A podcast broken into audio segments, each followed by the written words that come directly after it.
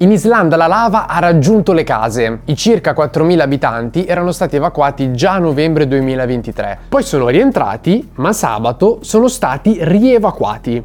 Buongiorno ragazzi, come avrete capito oggi torniamo a parlare di Islanda e di questa nuova fase dell'eruzione vulcanica nella penisola di Reykjanes a sud-ovest del paese. Qui infatti si sono aperte due nuove fessure eruttive che stanno minacciando il piccolo villaggio di Grindavik e proprio per questo motivo il governo ha dichiarato lo stato di emergenza. Per capire esattamente cosa sta accadendo però dobbiamo prima vedere cosa è accaduto a dicembre durante la prima fase di questa eruzione. Bentornati, io sono Stefano Gandelli e questo è il podcast di Geopop, le scienze nella vita di tutti i giorni. Il 18 dicembre 2023, dopo settimane di allerta, si aprì una fessura eruttiva lunga circa 4 km nella penisola di Reykjanes. Questa si formò a circa 70 km di distanza dalla capitale Reykjavik e a 4 km a nord-est di Grindavik, che è un piccolo paesino di circa 3-4 mila abitanti. Nel mese e mezzo precedente all'eruzione furono registrati diversi segnali premonitori, come ad esempio un aumento della sismicità, oppure una deformazione del suolo che era proprio visibile a occhio nudo, c'erano proprio le strade squarciate, ce le ricordiamo tutti quelle immagini. Proprio per questo motivo tutto il centro abitato era stato evacuato e durante le eruzioni quindi nessuno si trovava nei dintorni. Inoltre il governo, per ridurre al minimo gli eventuali danni, aveva realizzato delle barriere in terra e roccia vulcanica per arginare l'eventuale flusso di lava. Questa eruzione era di tipo fissurale o lineare, ma che significa? Significa che la lava non fuoriesce da un cono vulcanico, quindi non c'è un unico centro, ma da lunghe fratture. Come vi spiegherò tra poco, queste eruzioni sono tipiche del territorio islandese. L'eruzione comunque non si diresse verso Grindavik e quindi non ci furono particolari danni per fortuna. Oggi però la situazione è un po' diversa. Alle 7.57 locali del 14 gennaio infatti si è aperta una nuova fessura nella zona, questa volta a soli 900 metri di distanza da Grindavik. Il punto è che questa nuova fessura non è stata l'unica. Infatti poche ore più tardi, alle 12.10 circa, un'altra fessura si è aperta a nord della cittadina, anche qui con una fuoriuscita di lava. Come anticipato, questa eruzione però sta avendo una dinamica diversa da quella di dicembre.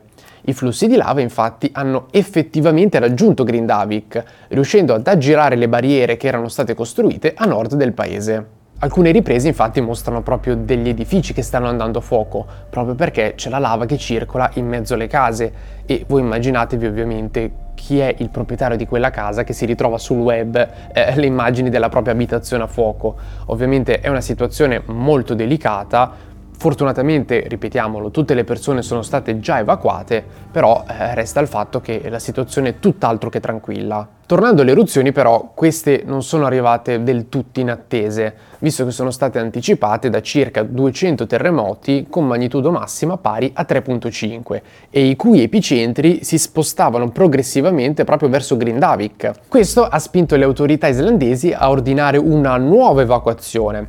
Infatti ricordiamoci che la prima è stata ordinata a novembre 2023 e poi la gente al termine della prima fase dell'eruzione è rientrata nelle proprie case. E quindi, vista la situazione, situazione, sabato scorso è stata ordinata una nuova evacuazione e il Dipartimento di Pubblica Sicurezza della Polizia Nazionale ha dichiarato lo stato di emergenza. Però fortunatamente, come vi ho appena detto, l'evacuazione è stata fatta e pensate che era prevista per oggi e meno male che il governo l'ha anticipata di due giorni ed è stato in grado di farla in pochissimo tempo, così non ci sono state vittime durante queste nuove fasi dell'eruzione. A questo punto una domanda che forse molti di voi si stanno facendo è ma è possibile che si creino in futuro delle fratture proprio all'interno di Grindavik? In realtà non abbiamo una risposta certa a questa domanda, ma secondo i geologi dell'Ufficio Meteorologico Islandese, i dati della sismicità nell'area e della deformazione del suolo indicano che il magma che alimenta questa eruzione si sia propagato proprio sotto il paesino di Grindavik, ad appena un chilometro di profondità. Questo movimento di magma potrebbe riattivare delle faglie,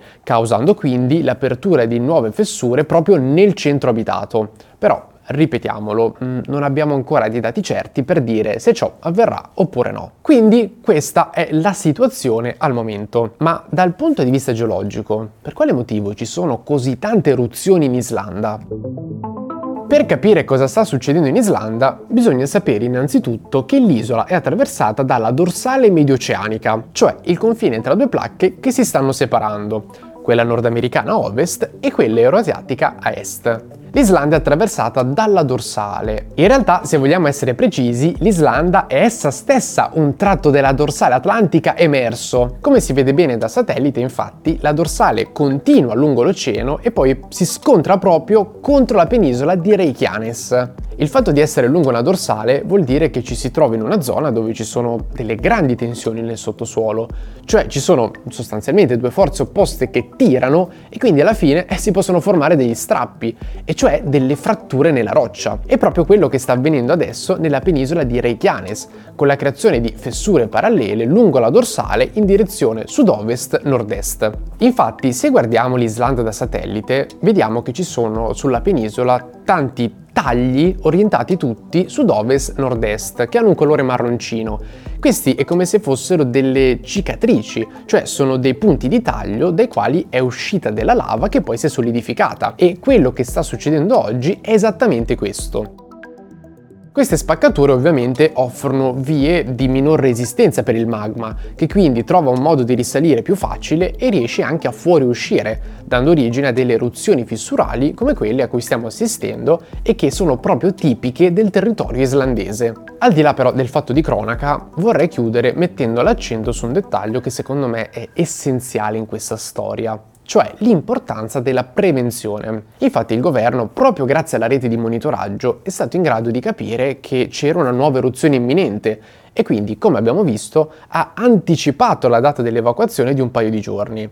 E se così non avesse fatto, probabilmente ci sarebbero state vittime tra ieri e oggi. Questo quindi ci fa capire quanto la prevenzione sia un elemento chiave, soprattutto in zone ad alto rischio vulcanico come queste, e che può davvero aiutare a salvare vite umane. Grazie ragazzi per avermi seguito fino a questo punto, noi ci vediamo in un prossimo episodio del podcast, sempre qui su Geopop, le scienze nella vita di tutti i giorni.